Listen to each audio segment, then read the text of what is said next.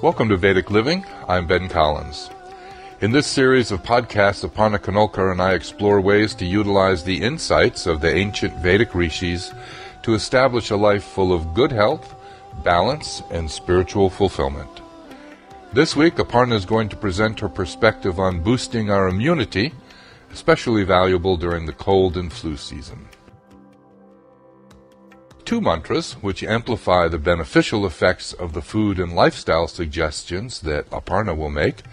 First is two variations on the famous Mrityunjaya mantra, and second is the Mula mantra for Dhanvantri, the form of Vishnu, who is the divine physician. Good morning, Aparna. How are you today? Good. How are you, Ben? Good. Well, no flu in my life yet. You won't have any flu. Good. Keep talking to me. All right. Well, tell us how. One of the first things to understand about immunity is this concept of ojas in Ayurveda. We have ojas and we have ama. And ojas is uh, kind of the subtle glue that binds the body, mind, and soul together. And rishis have written about it saying that it's this white su- sticky substance and it's a final byproduct of food that is digested and well assimilated in the physiology. So you might wonder what ojas rich foods are. Any food that quickly turns into ojas is good for immunity. And I've mentioned this before in other podcasts. Um, mangoes, milk, ghee, almonds, mung dal and beans, rice, saffron, moderate amounts of paneer, um, fresh fruits, other fresh fruits, pomegranates, grains like quinoa and old aged white basmati rice. Those are all foods that digest quickly, that are intelligent, and they assimilate quickly into the body, into the tissues and organs and create vitality and helps with proper functioning of all the organs.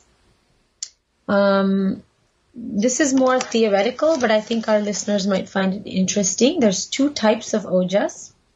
One is para ojas, and it is said that there's only eight drops of para ojas in our heart. And when we lose the eight drops of ojas from the heart, it results in physical death. And apara ojas, it runs through the whole body. So, um, let's talk quickly about what is immunity. I think we all know that immunity is resistance to disease. Um, it protects our body from bacteria, viruses, fungus, parasites, and other pathogens. In Ayurveda, immunity is directly influenced by Agni, which is our digestive fire. If our digestive fire is low, then our metabolism slows down or becomes erratic in its function, and our resistance is low because of the accumulation of ama or toxins. Um, undigested food and improperly digested experiences creates ama in the physiology. So it's important to remember that it's not just food that creates toxins in the body, it's even the way we handle life and the stresses. Uh, Deepak Chopra a number of years ago said, it's not about how much stress you have, it's how you cope with your stress that matters. And how we cope with stress and how we digest our food directly impacts our immune system. So when we have undigested food or undigested emotions, there is a stagnation and accumulation of toxins, which then creates this fertile ground for bacteria to thrive. Um, AMA also prevents nutrients from reaching tissues. And so we need self-discipline and healthy relationships to build our immune system. That means we have to exercise some self-control and be aware of what we're putting in our body and how we're choosing to experience life. Um, I wanted to talk about the three types of immunity in Ayurveda. There is um, sahaja, which is natural. It comes through our inherited chromosomes. It's just what we're born with. There's Kalaja, which is based on time. Kala means time. It's also based on season and age. So in a way you can say the younger you are, the stronger you are. And living near water bodies generates more kapha. And if we remember from our kapha podcast, kapha is responsible for immune function. So if we live near water bodies, it's said that we will enhance our immune system function. And then there is yukti kruta, which is acquired immunity, which is what we're talking about. We're talking about kalaja and yukti kruta today because those are the ones that we can influence through our choices. So there are three ways of enhancing our immune, immunity according to Ayurveda. The first one, not necessarily in this order, but just the first one is the use of rasayanas which would be herbal compounds. Um, Ayurveda has an extensive science of how herbs are cooked and mixed together and made into compounds, whether it's in the form of a powder or a jam like chyavanprash for its incredible healing properties, the synergy of the herbs, how, how they work within the physiology. And normally they use a little bit of jaggery and ghee to act as vehicles of transportation, of moving these herbs to wherever they need to go for the healing to occur. And some of the herbs that are used in Rasayana, and there are hundreds of these, I'll just mention a few. The, one of the most common and well-known ones is Amalaki, Guduchi, and Vidari, Brahmi, which is wonderful for the mind, Shatavari, which is great for um, the female reproductive system as well as for calming and pacifying vata. Bala, same thing, very good for vata. And ashwagandha, which is primarily used for calming the mind but also uh, prescribed for men for strengthening their reproductive system. Um, we'll talk more about this in a minute, but vyayama, which is exercise um, in Sanskrit, is also one way of enhancing your immune system. It's said that we must exercise every day, but only to about 50% of our capacity. And satmya, that's another way of enhancing immunity, is by consuming wholesome substances, which we'll go into in a minute. Um, so, ama can accumulate in many parts of the body, including the intestines, the lymphatic system, the veins, arteries, the urinary tract, the skin, and of course, on the non-physical level, it can accumulate in the nadis or the subtle channels of energy. So and this is what you're what you're talking about. You know, subtle channels of energy and such. Um, is there a you know from a Western medical perspective? Um, you know, a substance that Western medicine would identify as ama? Yeah, plaque in the arteries would be one of the most common uh, forms of ama that's that's uh, diagnosed in the West. And so ama could be a generic. Um, yeah, ama is a generic term for toxins. Yes. Okay. And in terms of the emotional end of it, you know, fatigue and depression, those are all ama in the ama in the non-physical sense, you know. But it's diagnosed in the West as chronic fatigue syndrome or depression or, you know, such, oh, you know, being overweight is also a sign of having ama in the body of course, probably in one specific part of the body, you know, the intestines or liver. Sometimes when you have a sluggish liver and an overheated liver. So, um, let's talk about how to build our immune system now. So we know that we need to eat foods that are intelligent, foods that digest quickly, and I gave um, examples of it just a few minutes ago. I also would like to encourage people to use spices in their cooking because it helps with assimilation of nutrients from other foods. And of course, spices have their own potent um, intelligence for healing and cleansing. Um, tulsi, which is holy basil, neem, turmeric, cumin, black pepper, ginger, garlic. Those are all wonderful ama burning spices and herbs, um, as well as dill, cilantro, mint. Well, mint actually is more cooling, but it would help for pitta people. Fenugreek is also wonderful.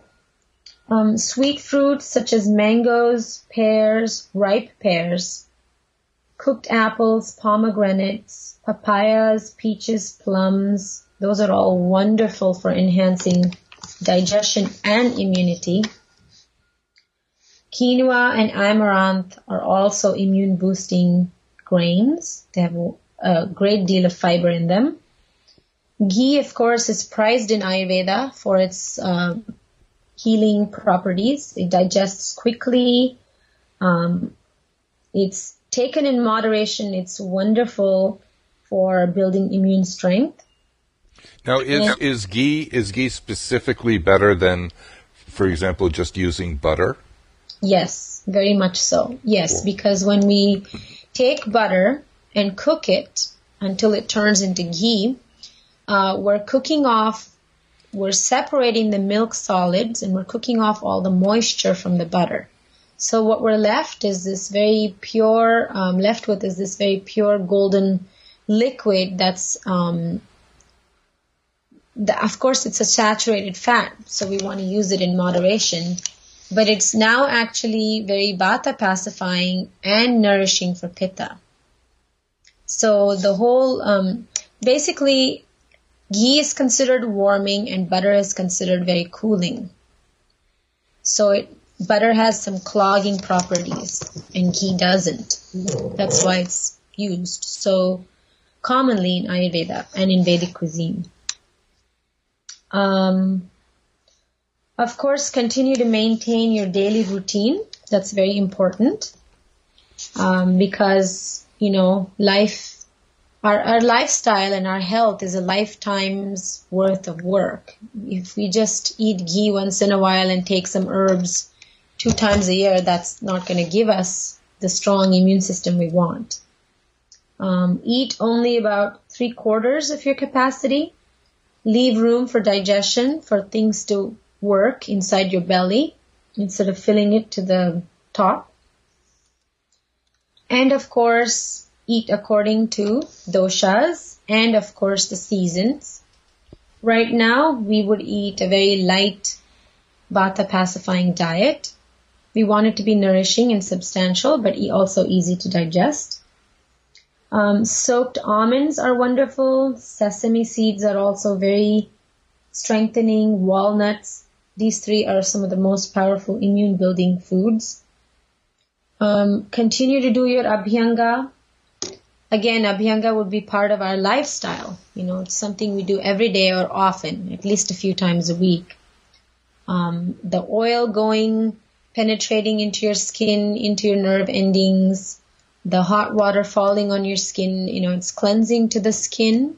The skin is the largest organ in the body. It absorbs everything.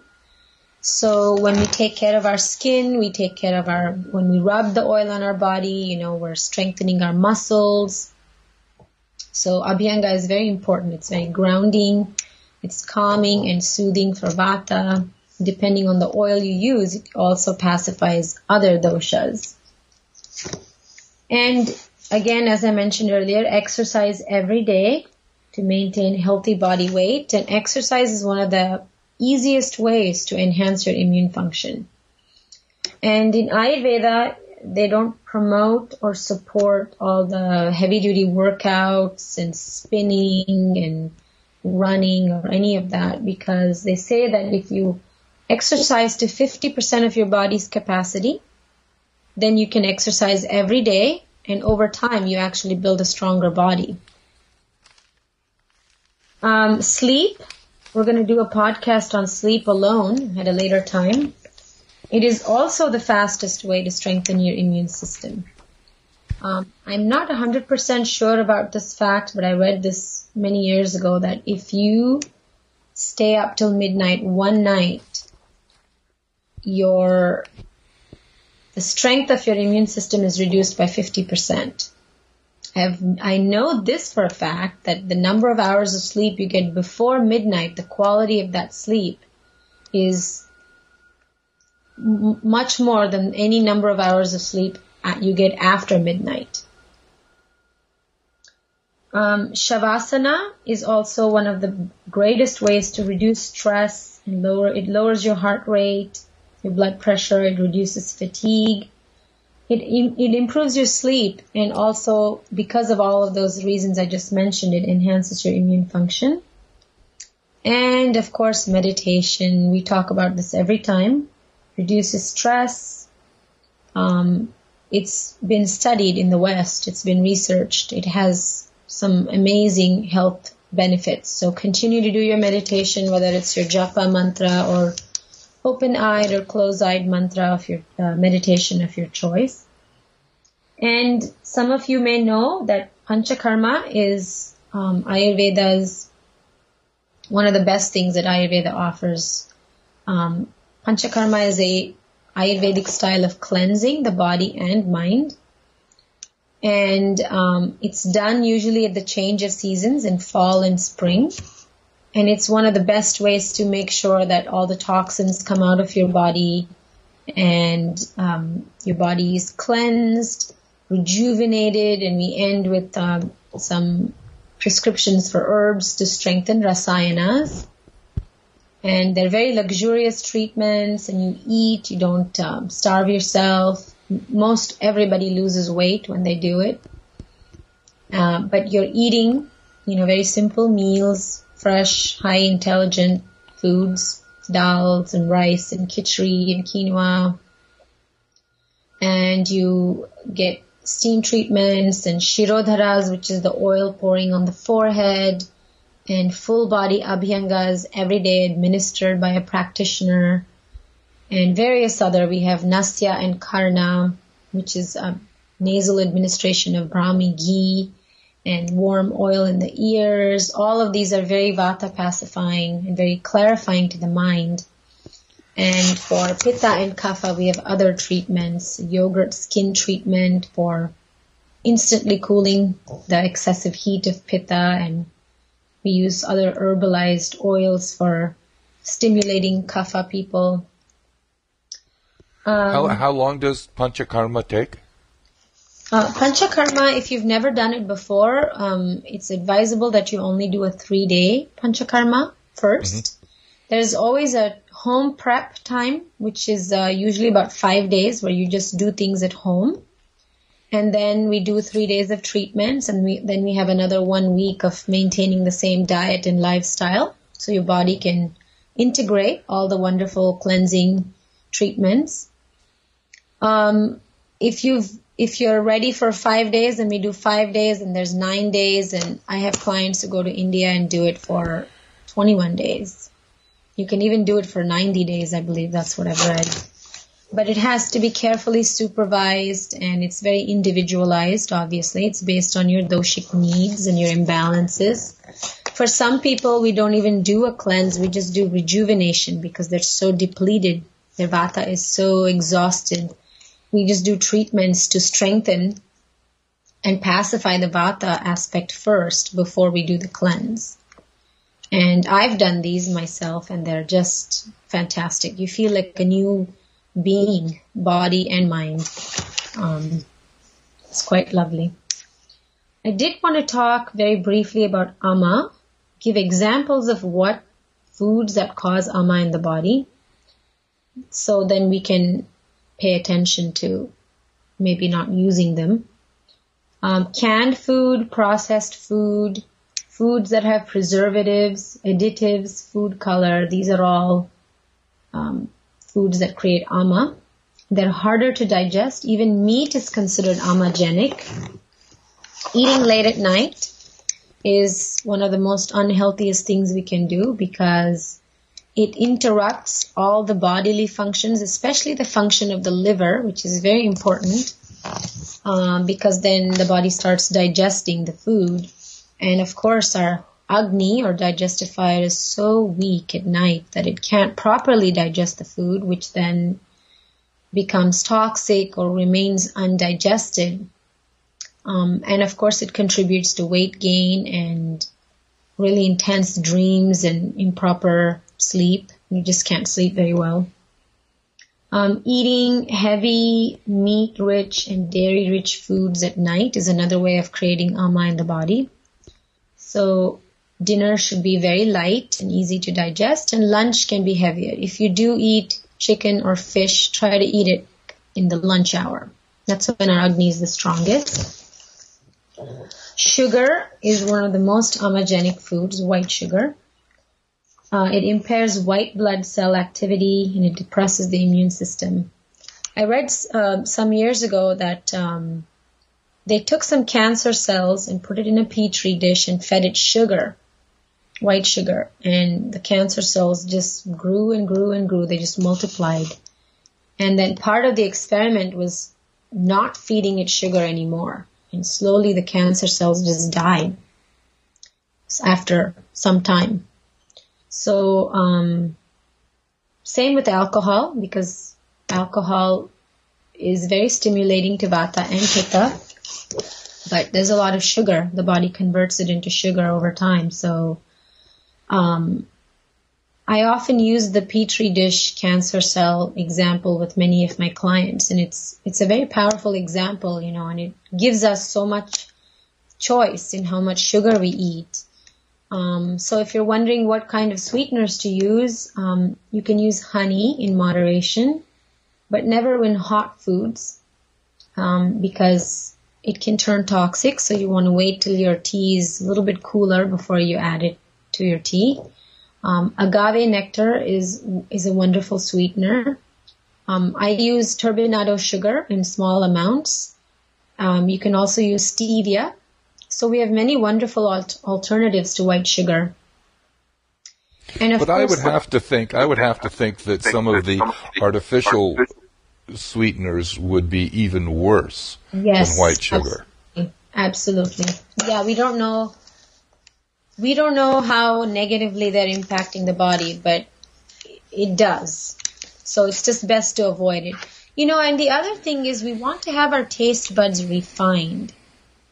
Uh, we want to eat sattvic foods because sattvic foods, of course, helps our immune system. But when we eat sattvic foods, we know we can instinctively and intuitively tell what's good for us and what's not good for us.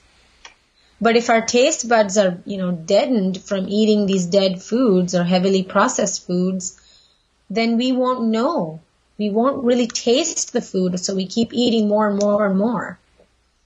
And then we'll gain weight and create more ama in the body. So always try to eat the most pure food you can find. Of course, it's not a perfect world. Our lives are not perfect. So we just do the best we can.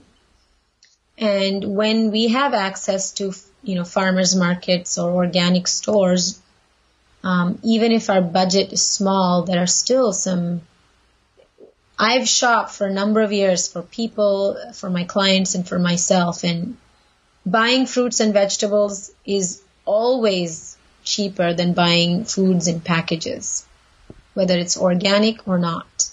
So choose to buy two bunches of kale versus some chips or junk food like that. And your body will show you, you know, in a very short time how happy it is. You'll feel better, you'll lose weight, you sleep better, you're more productive, your mind is sharp, it's not foggy. So um, again, you know, as Ben and I have talked about this before, you know, we, we encourage you to make one change at a time. We don't want you to try to make your life perfect from listening to, to these podcasts all at once. We just want you to make gradual changes. Ayurveda is all about ease. Ease on the mind, ease on the physiology, because if we force something to happen overnight, we won't be able to sustain it. But if we make the change gradually, we have a better chance of sustaining it. So maybe for today's podcast, you can make a commitment of just saying, I don't want to eat canned or processed foods anymore. That's, that's one small thing. It's one, but it will have big benefits. Well, I, I can, I, I, I, agree, and my own experience um, runs very similar to that. I have, for my whole life, just always had at lunchtime or or you know when you want a snack or whatever. Um, and it comes partly from having three kids who live in the real world. Yeah. Uh, but I've I, I developed quite a Coca-Cola habit, and uh, the last time, well, Coca-Cola in India tastes horrible. I have no idea what the, what happened to the recipe, but it's not the same. So I never drink Coca-Cola in India. And the last time I went, I stayed for about two and a half weeks. I came home and I thought, okay, I'm just simply going to stop, which took a certain amount of willpower. Yes. But I, I, I noticed that um, with the reduction of the amount of caffeine and sugar, um, corn syrup based sugar, uh, in my diet, uh, I, I lost about six or seven pounds uh, fairly quickly and very easily. And better uh, still, my uh, you know my mental state uh, became much much more uh, stable. There were less ups and downs. Um, I was much more patient, uh, and I've kept I've kept with it. Not not that it's always easy, but um, I, I think there's on, there's a limit to the the amount of change that one can introduce into one's lifestyle, and I think that the you know the the, the the routines of eating that we have are very much a function of the kind of environment that we have to live in. Um, when I was uh, teaching at a community college, I would have some classes in the morning, some classes in the evening. So my days were extremely long, and it's it's very very difficult when you when you get really tired to eat properly. Um, French fries at after class at 9:30 at night felt so good. But they weren't necessarily the best thing for me, but I was not going to have a salad. It just was not satisfying.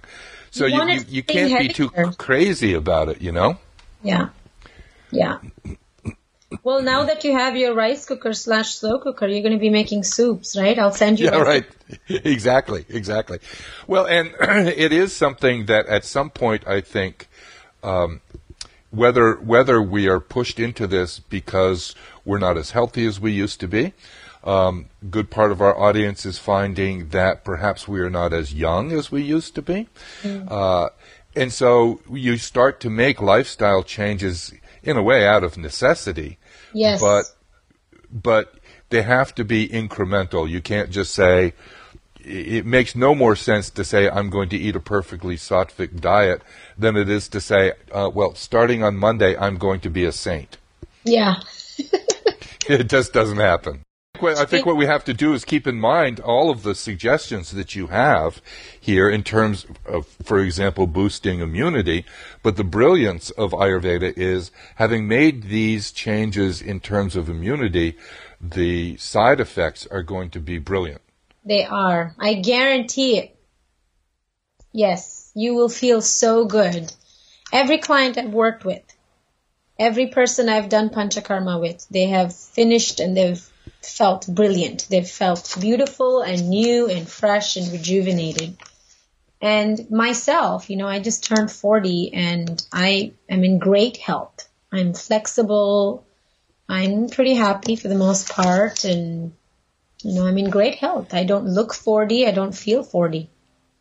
So, and that's because I have made it a commitment, at least in the last 10 years, to live this life. So, I mean, in my case, I have to live it to show people that it works. But it, it actually, you know, it's, it's the perfect lifestyle for me. Well, good. This is this is good food for thought. Yes.